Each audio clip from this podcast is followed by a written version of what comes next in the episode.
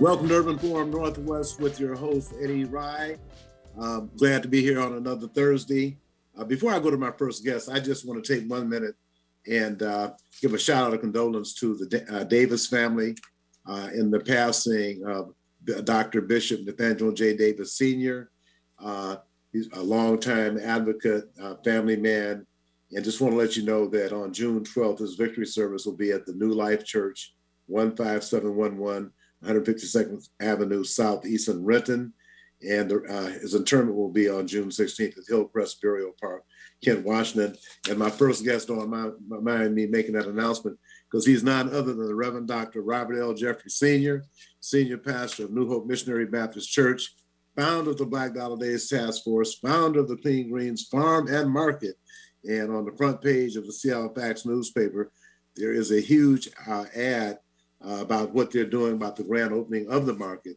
But Reverend Doc, you're involved in so many things. I have to applaud. I, I just don't know how you get it all done. So you must have an outstanding team you're working with because uh, your footprint and your handprints are in many places, not only in the city, but in the county, the state, and the country. So we appreciate all the work you've done. So why don't you just take a couple minutes and bring us up to date on the activities? You also developed some townhomes too in the central area. Uh, so why don't you just take a, a, few minutes and talk to our listening audience about the programs you're involved with, uh, the, the market, the grand opening, the Black Dollar Days Task Force, and other things you're involved with. And you also have a anniversary uh, coming up, right? Yeah, this Sunday. Yeah. And, and that's uh, 35 years? 35 years, yeah. Man, it seemed like we just met last week. 35 went by quick, but I, but you know, you know, one thing about you, Doc, is that I remember during the anti-apartheid movement, and I, I asked you to speak first, but I got to let people know this. No, no, okay. During the anti-apartheid movement, you and others, I think Mike Mann and some other folks built a shanty to protest Boeing, and it was right in front of the Boeing company's headquarters on East Marginal Way to protest them selling planes to South Africa. So I never will forget that as long as I live. That was one of the most proficient demonstrations that I've ever seen in my life. But anyway, go right ahead, Doc.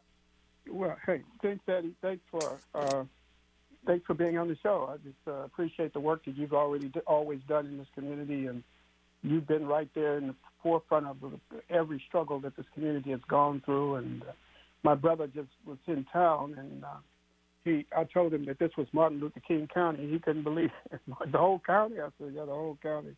You were one of the uh, main leaders of that movement, and all kinds of things that you've done and accomplished in this community. So, right back at you, brother. Uh, my uh, uh, the, the Clean Greens Farm. I just want to get that out there. Will open the 26th of June. Uh, we, we're going to do some. You know, we're going to have a lot of crops this year one of the special things we're going to uh, do this year is we're going to start the mixed salad. Uh, we're going to start marketing uh, packaged mixed salads, uh, clean greens packaged mixed salads, and hopefully we can get them in all the stores. Hopefully we can get them in the Amazon store up there on 23rd and and uh, um, uh, on, on 23rd and, and Jackson. So we're going to start that this year. Um, a lady, Robin Thompson, will be heading up that program. It, it was it will be a for-profit a- aspect of Clean Greens and selling, um, marketing, and uh, um, packaging uh, um, mixed salads. So we hope that's going to go good. We're going to launch that this year. Um, we do have a great team of people. I mean, just excellent people. Um, Breon uh, Scott is going to head up Clean Greens. Um, we just remember always, we remember uh, Miss Lottie Cross for her excellent work the things that she did, and Brianna stepped up. Amen. Uh, Brianna's a young lady, young, powerful lady in the community. You know, there's just a lot of talent in our community, man. A lot of talented people in our community that just go, they're unsung heroes, people that have energy and, and, and expertise that is just being passed over by uh, the broader community. And I think that the country is in the mess it's in now because it's wasting talent. It's wasting these people. It's not including them into the marketplace. It's not including them into the jobs because of discrimination and racism. These people are left to at the bottom of the barrel trying to fit. And we try to use these people in our programs, you know, and just very highly efficient people.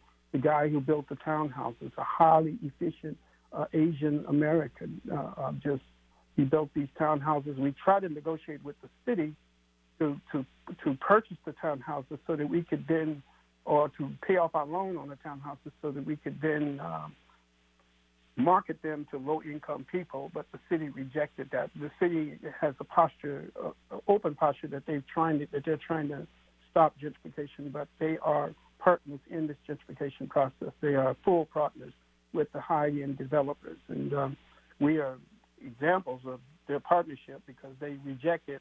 We had built them. All they had to do was help us, and they rejected that. So uh, make them available for low-income people and they rejected that. So that that's just an indication of what's going on in the city.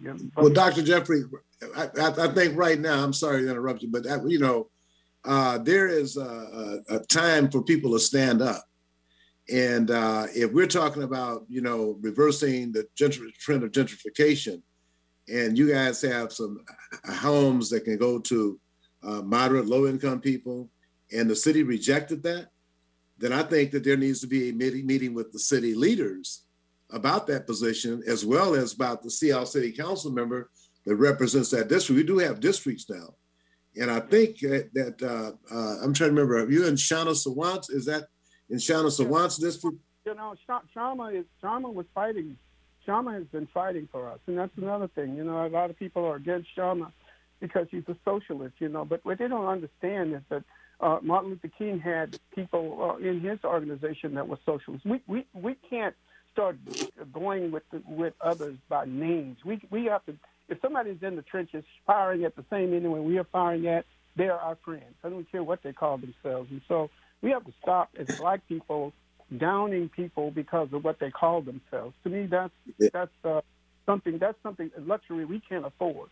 And uh, I know I'm not a socialist. I'm a Christian, but at the same time, she has been a partner with the black community, and I hear a lot of black people uh, downing her because she's a socialist. I just think that's appalling.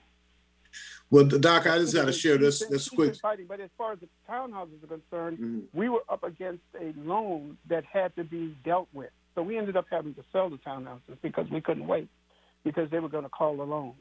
So we we, mm-hmm. we couldn't wait. So um, that was a terrible, terrible thing. I regret that we had to do that, but I mean, um, and then we had to use the money to pay down the note on the church that we built because of the fire. You remember the fire in '84 and '95, and um, we had incurred a lot of debt, so we had to use some of that money to pay down that debt. So, I mean, it was an opportunity lost by the city. We negotiated with them for over a year, over two years, and um, they they refused to do anything. And eventually, they began to call. They were going to call a loan, so we had to we had to uh, satisfy that situation by selling the townhouse. That, that's really that's really unfortunate. It's a uh, tragedy. It's a missed opportunity. Yeah. It's a missed opportunity, and I regret it. but I, I want the community to know that our intent was to be partners with the city to make sure we could bring in low-income people back into the community, and that we had no idea that the city would totally reject any offer that we made. We made several over the period of two years. Now you know um, there's also supposed to have been some money that was set aside to help uh, in the black community, and I think it was thirty million dollars. Yeah, and it seems to me that if you're sincere about something, they, we don't know where that money is. Nobody will tell us where that money is. We were we were asking could we use some of that money. That money, as far as they're concerned, is is not in existence. I don't know. We haven't we haven't gotten any clear answers on what that seventeen million dollars is. But we know we just got a we, we have a mayor that is I, you know I I don't want to talk about people but I mean, she just played both ends against the middle, man. And I, and I don't know what's going on, but I know that they are not earnest when they talk about bringing African Americans back into the central area. They're earnest about bringing them in in low-income part, apartment buildings, but they're not earnest when they talk about bringing them in in houses. They they took them out of houses and, and, and pushed them out. They ought to bring them back in in houses, in uh, places. Home home ownership. Ownership these low income houses are good. I mean, I'm not, I'm not, because we're going to build 80 units across the street of low income housing. We're in planning of doing that now. But these African American people need home ownership. And we need to have a strategy to bring home ownership back to the central area for African American people, uh, affordable home ownership. And, and uh, they don't have that strategy. They don't have that intent. that is not a part of their agenda, and uh, I think that uh, that's a real problem because that's well, you know, their agenda. Reverend Jeffrey, you know what I'm thinking is that uh, I think uh, that if, if, people could follow really the lead of Linda Taylor, who is vice president of the, of the Urban League, yeah, who's over the housing program. I mean, uh, she could give the city, if they were really serious, uh, Linda Taylor could give them a roadmap right now. Yeah, but and they, you yeah. you know, and you got you got all the rest of the other aspects covered in terms of a developer and uh, have the, the the reach in the community to make sure other resources and ownership. You know, we need ownership. You're exactly right. We yeah. that's only that's the only way you're going to be stable is to have ownership. Yeah, yeah. What they what they're doing is making sure that African Americans own no land in the central area that they're they're renters, and they're, I mean, I'm not downing that because we're going to build 80 units. I mean, I'm not downing that. I'm not saying don't do that. We're going to do that. But what we tried to do first was a, a, uh, uh, uh, a pioneering move to build some townhouses and then negotiate with the city. We should have negotiated first, but we felt like they don't believe we can do anything. So we wanted to build them first, to demonstrate that we could do it, and then negotiate. And they just totally rejected it. I mean, out of hand. And I think that that was tragic. I mean, we didn't go crying to the community. We probably should have alerted the community earlier, but we didn't. We tried to negotiate yeah. Uh, uh, quietly and without intimidation, but it just didn't work. I mean, they turned us down totally. And I, I, I think that was a big, big mistake on the part of the city. Now, we know the other thing is during uh, urban renewal or black removal, as I call it, uh, the park across the street from uh, New Hope was once owned by the church, but uh, through this black uh, removal, uh, the city took over that property, or somebody did for little or nothing. Yeah, they, we have letters from the pastors telling them, please don't take the property. But they were going on this Yesler Atlantic report that was came out. It came out right after the death of uh, uh, the guy um, uh, um, who died, who's the head of the Urban League. You know who I'm talking Ed, about. Edwin Pratt. Edwin Pratt. Edward Pratt was killed in January. This report came out uh, a few months after he died. It's called the Yesler Atlantic Report. And in this report, it describes the community as totally uh, uh, uh ignorant, as un, un, unfortunate, undesirable, weak, uh, uh, undecent folks, family. They, they describe the community as being troublemakers, undeserving, poor, they designed the community. They defined the community in all kinds of derogative language, and that was a precursor to them coming in and taking the property, and and and and gentrifying the property. That began in 1969, right uh, right after uh, they somebody I don't know who killed it, but somebody killed one of the most uh, uh, proficient advocates this community has ever had, Edward Pratt. So he took advantage of uh, the 1968 Open Housing Act. Well, Dr. Jeffrey, we got to go to Dr. Quentin Morris, the co-chair of uh, the Seattle Arts Commission, uh, activist, and uh, also uh, they got he has an event coming up with with Angela uh, tomorrow on Facebook Live. So we'll go to him. But Doc, thanks very much. We're gonna stay in touch. Make sure there's no more encroachment of of the land of uh, black by black folks yeah, in the central they areas. They took that land, uh, and we're trying to get some kind of reparations or get the land back or something. We will meet, sir. Thank you. All right, thank you. Okay, um, our next guest is uh, Dr. Quentin Morris, a proud ACT-SO winner back in 1990 something with Angela Rye, now professor of music at Seattle University, co-chair of the Seattle Arts Commission. Dr. Morris, welcome to Urban Forum Northwest and let us know what you have going on because you have uh, just look at a little short bio you said you got quite a bit of responsibility. There's a lot of responsibilities going on. Good to talk to you papa rye um, it's always a pleasure to to be on your show and to talk to you and and of course inform the community of, of things that are going on. Uh, tomorrow morning at 9 a.m i'm actually speaking with your daughter angela rye um, on facebook live. Uh, the callers can access that by going to Facebook and looking up Unmute the Voices, which is a new show that uh, will premiere a week from Saturday on June 19th, which is, of course, Juneteenth at 3 o'clock Central or Pacific, excuse me, um, where we will uh, play the music and celebrate and highlight the music of black um, composers and performing artists of classical music as well as all people of color. This is a new show through Classical King FM, um, but they have given me um, the authority to curate um, where we will celebrate the excellence of all people of color. Um, and so tomorrow is just a preview where uh, Angela and I will talk about the purpose of the show as well as talk about um, why representation of especially blacks um, is so low in, in classical, more specifically in classical music. So, and um, why don't you uh, share with us a little bit about about your background, Dr. Morris? Sure. So, so I'm I'm originally from Seattle. Um, I, you know, I went to Renton High School and um, went back east in, in the South for for uh, college. I started out at HBCU, Xavier University of Louisiana, and then of course um, went to uh, North Carolina School of the Arts, Boston Conservatory, and, got my doctorate from University of Texas Austin.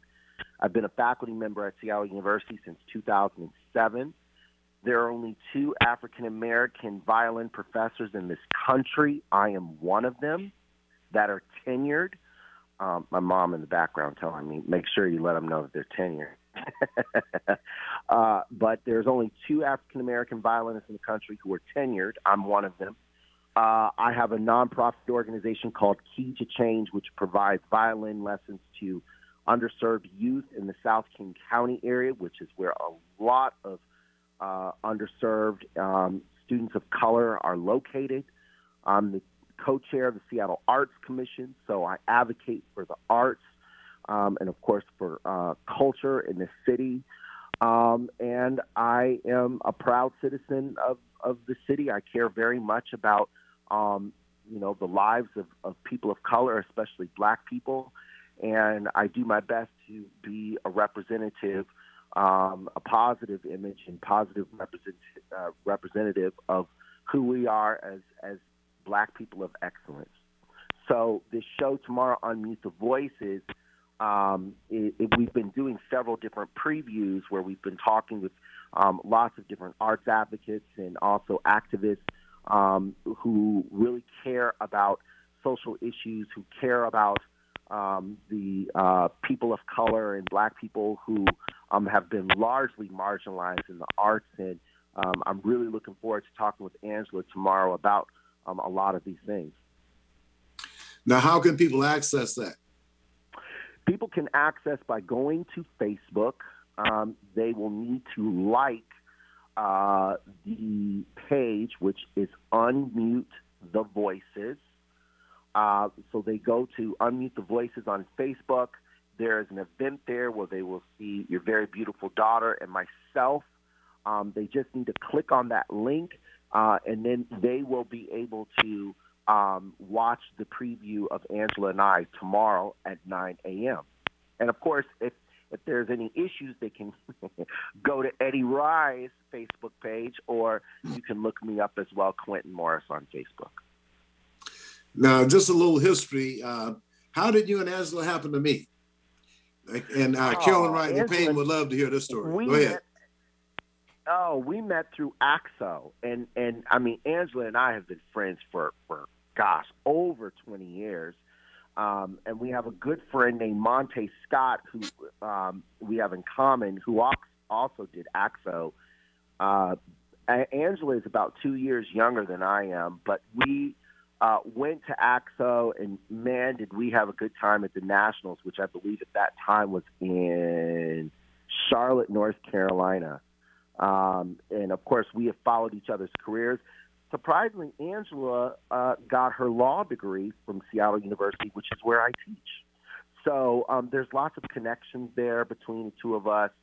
And of course, I remain um, friends with you and your wife, who I, I love to harass publicly when I see you both.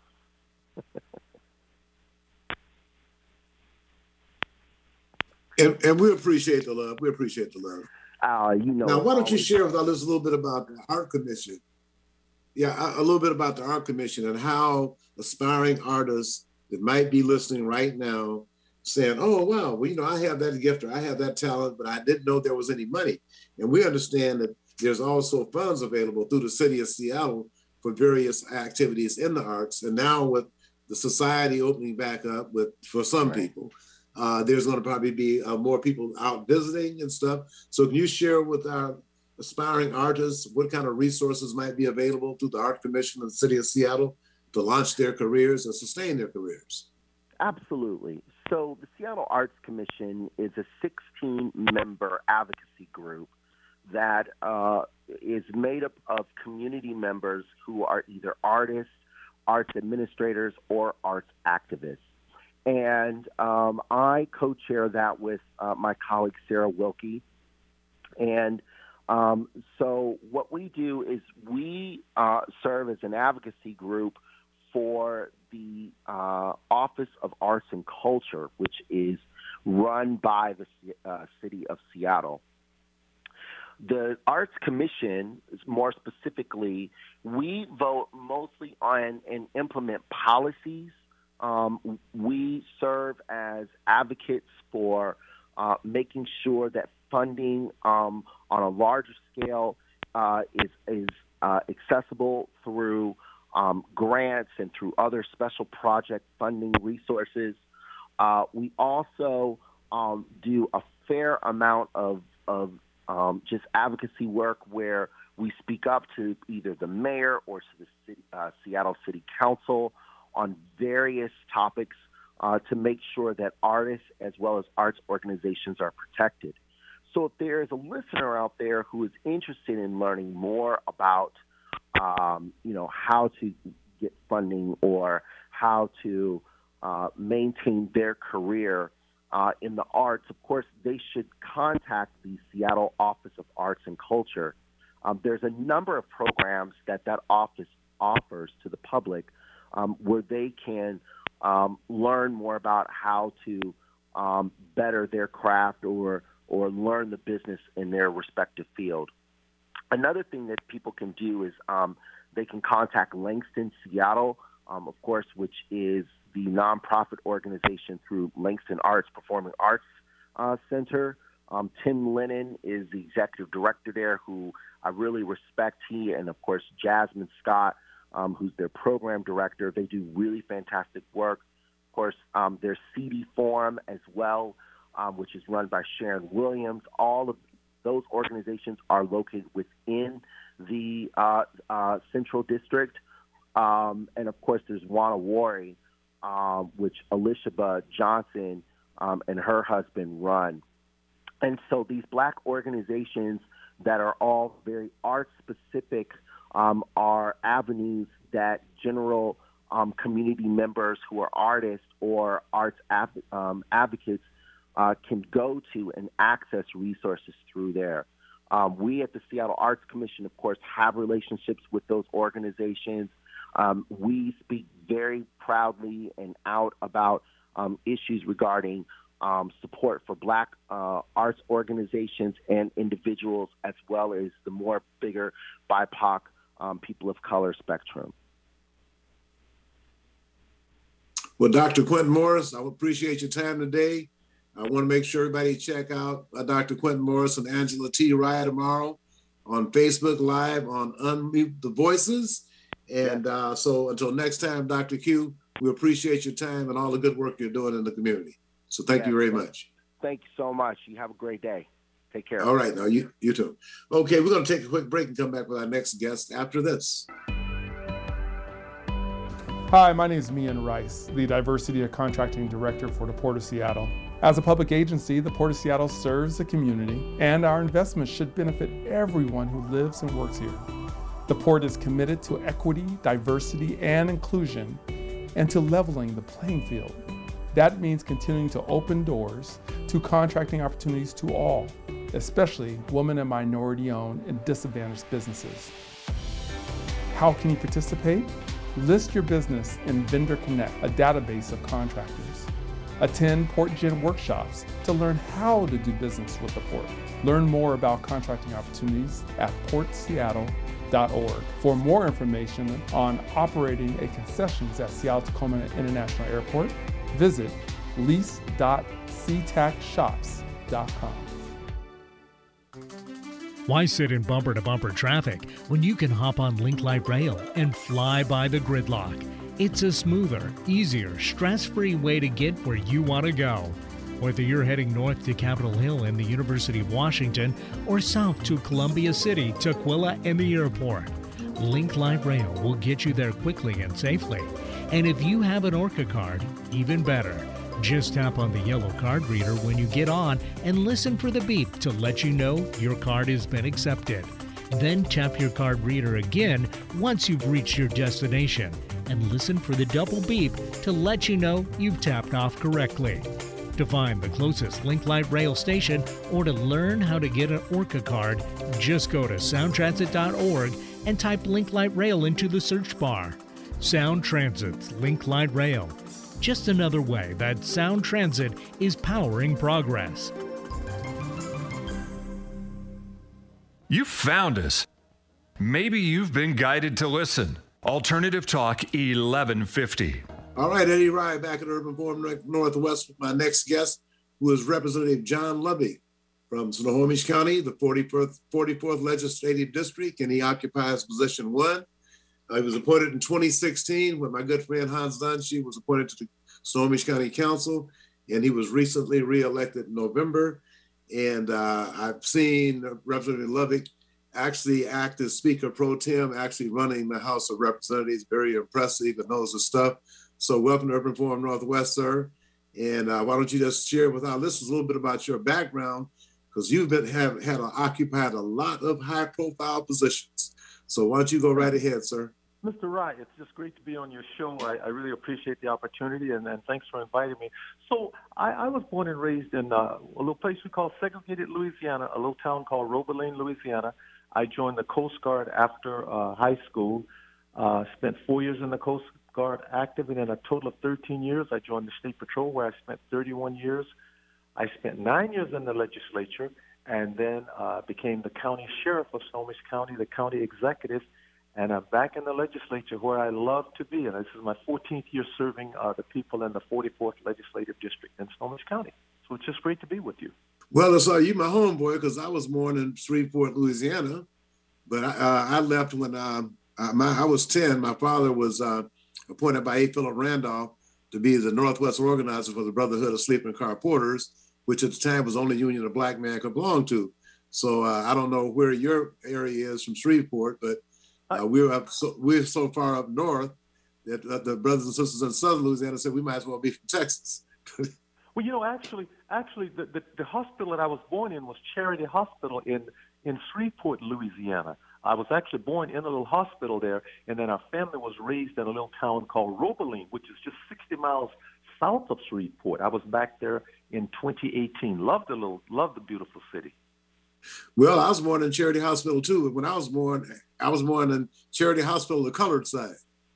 I same here. As a matter of fact, I looked at my birth certificate the other day, and it and it listed race, uh, and it simply said, said it said exactly that, colored. And I was showing it to my wife, and we got a good chuckle out of it. We were in the process of renewing our passport, and I took a second look at my uh, birth birth certificate, and you're right. So yeah, good stuff.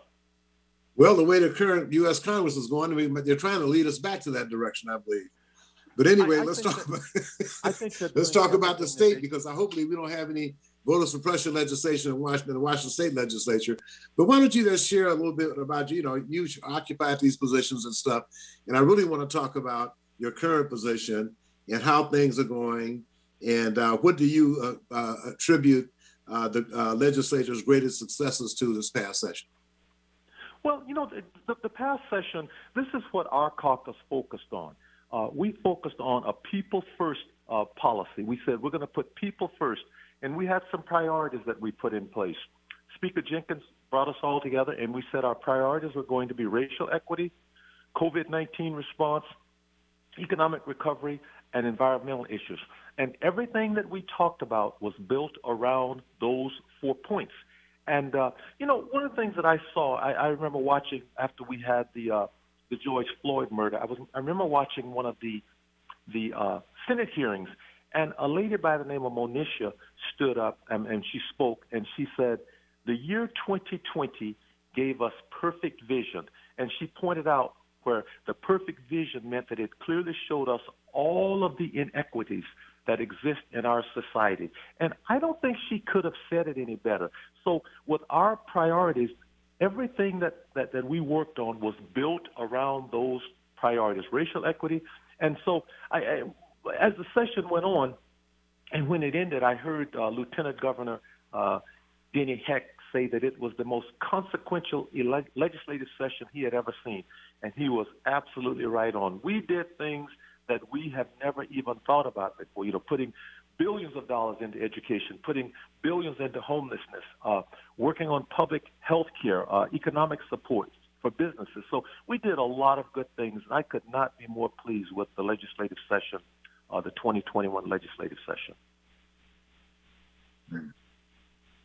Well, one of the issues that comes up quite frequently in the Black community, and that is uh, 23 years of uh, no affirmative action, and the fact that during this legislative session there was no intro- uh, legislation introduced to restore affirmative action, and apparently there are some folks who are even opposed to the governor signing an executive order to restore affirmative action.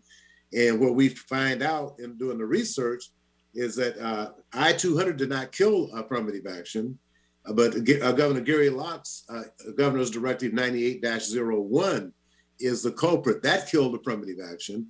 And we've asked uh, various members to ask the governor to rescind that. And for whatever reason, there seems to be some resistance. I don't know if it's because some people have problems with who's making the request or whatever, but it seems to me that'd be very simple for Governor Inslee to rescind uh, the oppressive and repressive uh, Governor's Directive 9801 and uh, also sign the executive order restoring affirmative action. And some people say we need legislation. That's true, we do. But the people that have contracts and jobs who get their kids in college, they can wait another year. There are a lot of us that can't wait another year. And it didn't seem to be a great urgency. So I just like to have you respond. Is that something you could support by getting bringing back fairness to all people in Washington State? You know, Mr. Rye, I have to tell you this. I believe, I, without a doubt, I can. I, I was working on a lot of things this year, and you know the gentleman who used to be in the legislature. I can't think of his name right off the top of my head. I know you know who I'm talking about. He had some proposals. Jesse I, Wineberry. I, Mr. Wineberry, yes. I'm sorry I forgot his name. But Mr. Wineberry had some proposals, and he was working with people. You know, we have a, a great group now, the Community of Color Caucus. When we started out, when I started in the legislature, we had uh, just one member, and that was me. And now we have nine members. And, and I, I don't know. Mm-hmm. This year probably wasn't the year to do it because uh, we had a lot of things we were working on on police reform uh, and those types of things. But I would really, I'm going to pledge to you right now that I'm going to make it a priority to to address this. Whether I can get it over the finish line, I don't know, but we're going to make it a priority to address it during the 2022 legislative session. But Representative Lovick, before then, we could have affirmative action restored if Governor Jay Inslee rescinds uh, Governor uh, Governor's uh, Directive 98-01 and sign an executive order until we get to the legislative session. That will give a lot of people some relief before the legislative session. So, so, so the governor does listen, and uh, I, am making notes here. I don't know how far I will get uh, with the conversation with him, but I, I can guarantee you that I'm going to do whatever I can to, to try and bring this to the governor's attention. I don't know to what extent it has been brought to his attention before, but I will have find a way to have this discussion with him. Okay, Representative, I just want to let you know that the governor's office through Rochelle Davis has been working with Jesse Wineberry in a committee for the last several months. So uh, apparently there seems to be some interest, but there's also some opposition from somewhere that is causing the governor to be reluctant. But he does have, and I don't know, this was as of two weeks ago. I don't know if there's still ongoing meetings between Rochelle Davis and former Representative Jesse Wineberry and other members of the community. We've also met with uh, Washington State Labor Council President Larry Brown and Secretary Treasurer April Sims and a lot of other of the, uh, the unions uh, to come in and support, especially Coalition Black Trade Unions, say Philip Randolph, and folks like that. But it just would be so easy uh, until we get legislation to have some relief for some people by having him rescind that uh, directive was in, in 1998, 23 years. Have you ever seen the, uh, the participation level of uh, uh, blacks uh, doing state business? You know, I have to tell you, Mr. Rye, your, your point is so well taken. You know, and well stated. There are so many times that, like myself, in general, in particular, I've been working on so many other things and I mm. know I had a brief conversation uh, with uh, former Representative Jesse Wineberry, uh, I think year before last, and uh, I, it, it I, I can be frank with you, it wasn't one of the things that that was on the top of my list because I was working on other things in this last year. I was well, you guys, and you didn't. You know what? I want to say that there was the, the legislator. You guys did an outstanding job. And uh, matter of fact, uh, Representative, I want to let you know right now. About three weeks ago, I had uh, Representative Karen Bass on along, and she heard Representative Jesse Johnson talk about the, the accomplishments with police reform, and uh, she said she would please have Representative Jesse Johnson send me a copy of those bills. So things are happening in the Washington State Legislature that people back in the U.S. Congress want to see. So I'm, you know, I don't want to shortchange the works of any members of the legislature this year except for the ones that opposed what we were doing that was good. But I think, I mean, I have to give, uh, I'd have to give the legislature, I'd have to give them an A minus. It would be an A plus for the affirmative action legislation, but I have to give them. They did a good job, and I'm proud that you know the week Juneteenth is now a holiday, and I've invited various members of uh, the Black Caucus and members of Color Caucus to come on, and we'll continue to do that because I think you know this is a program that we have a significant number of uh, African Americans and other progressive-minded people listening to, and uh, we know we keep this program to open to all folks during the Asian hate wave of Asian hate crime. I grew up in Seattle since I was 10 years old. If you grew up in the 50s, 60s, 70s, and 80s, you grew up with uh, Japanese, Chinese, and Filipinos, and they're our homies. And if anybody attacks them, they attack me. So we have that kind of understanding because when uh, we had I 1000, there was a group of uh, Chinese immigrants opposed to I 1000 being used by some sinister forces the folks we grew up with stood with us, all the, Asian and Pacific Islander organizations. So we do have that bond, and uh, they will be. We know we march together hand in hand and arm in arm because there's not that many of us to begin with, and we know that uh, we have some serious challenges. But uh, like I said, I don't want to shortchange the Washington State Legislature. You guys did an outstanding job. I think it was a very successful session, and uh, some people say, "Oh, you just a, a, a one issue can't person." I said, "Well." economic justice takes care of a lot of social ills. Absolutely. so, yep. so that's all I'm saying. So I want to find out uh, in terms of uh, what do you have on the horizon? Uh, you guys, I think you just had a town hall meeting recently, and I'm glad to see that you're out in front of that. Hopefully, we'll be seeing other members do the same thing in the near future.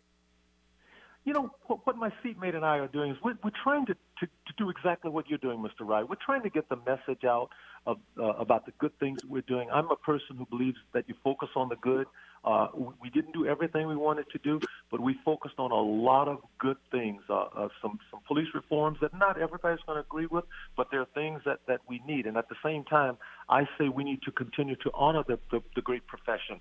I didn't just serve 35 years just to have the profession uh, uh, be kind of downgraded the way it has been uh, because of the action of one officer uh, but we just want to really, really share, talk about the great things that we're doing in our community and the great things this legislature did because we need to do more. This is just a start. So that's that's what I'm trying to do. Uh, and I and I agree with that very much. Uh, the other thing I think I had recommended to former Seattle Police Chief Carmen Best, with these officers leaving, I mean, there's a whole bunch of folks, uh, blacks in the military down at Joint Base Lewis McChord and over in Bremerton and up at Whidbey Island would be more than happy to get a twenty thousand dollar uh, signing bonus and get seventy five thousand dollars a year to start. Not to mention the extra twenty five thousand they make in overtime. So I would not. I don't have a problem with having an all black uh, Seattle Police Department. So I would just say the the people are there if you have the desire to go get them. So I, I, I think that.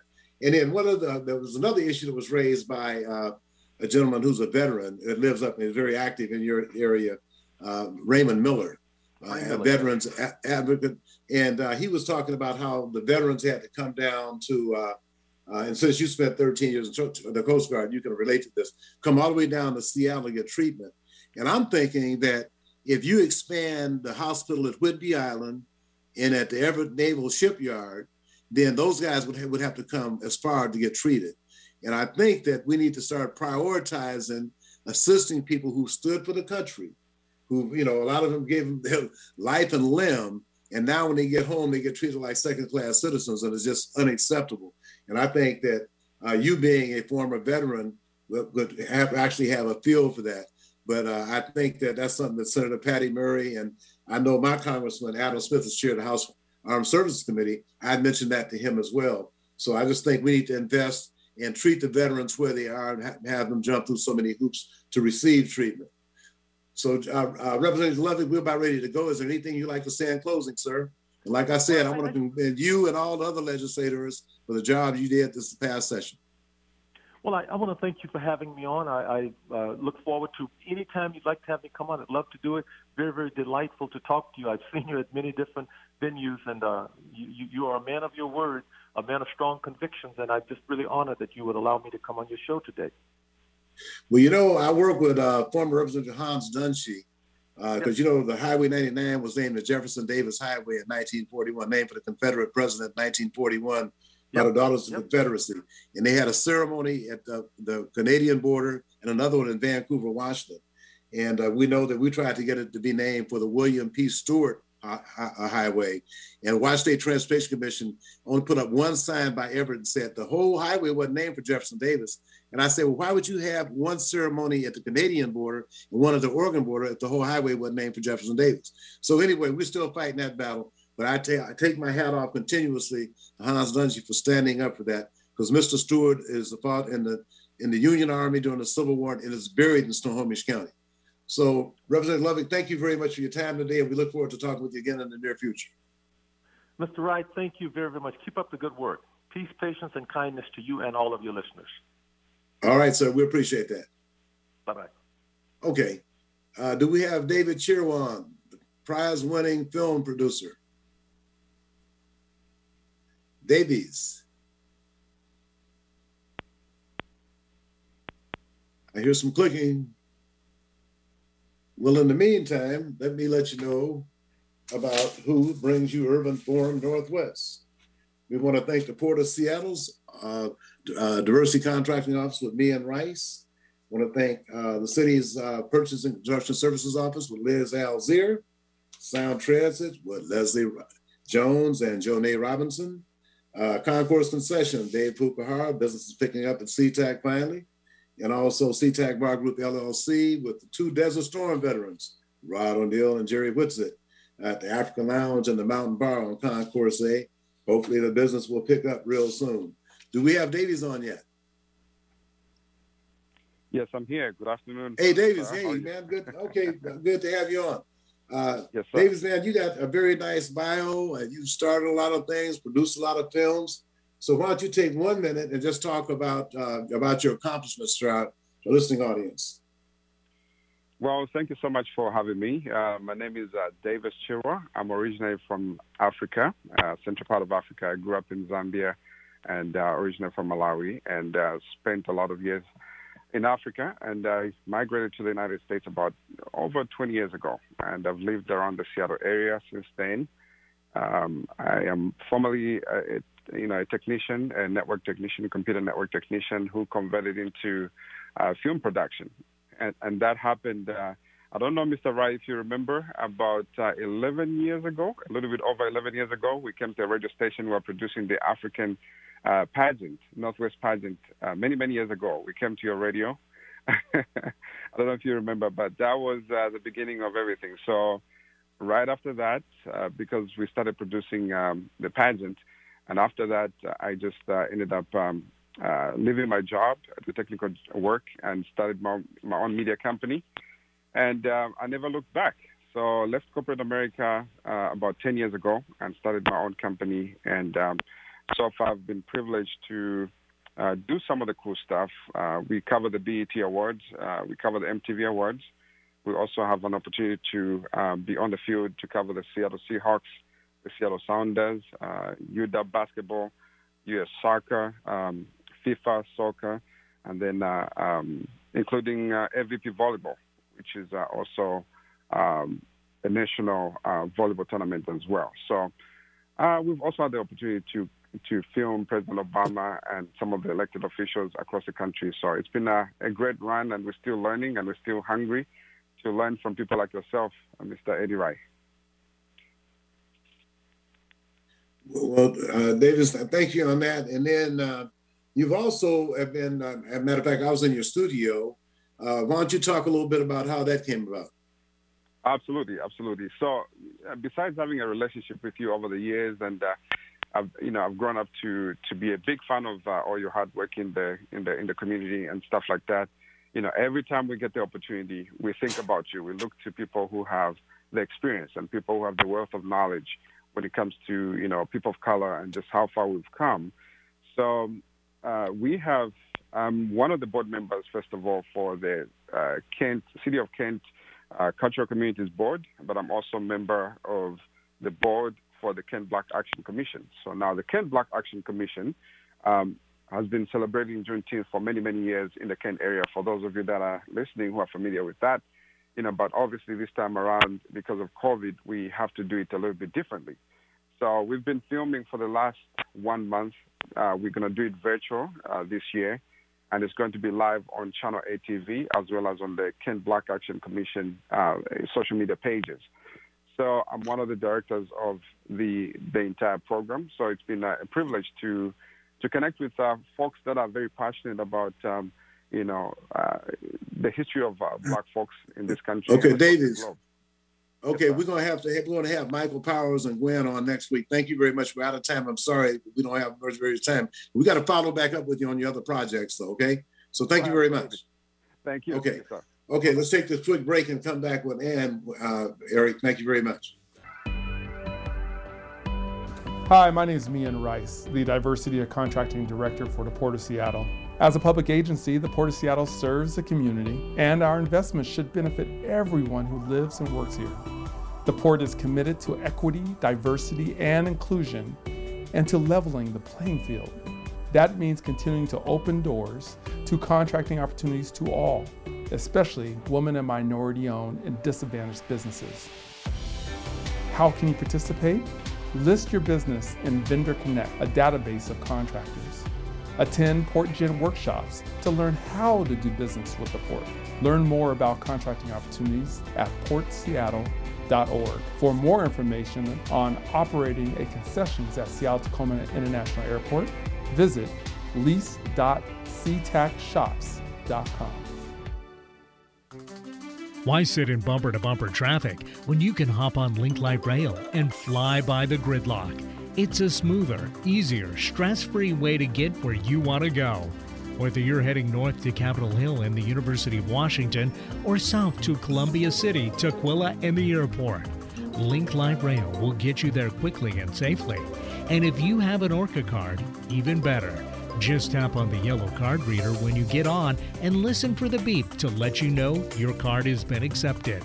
Then tap your card reader again once you've reached your destination and listen for the double beep to let you know you've tapped off correctly.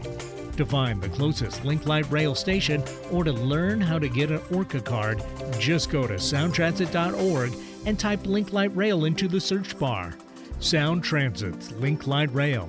Just another way that Sound Transit is powering progress.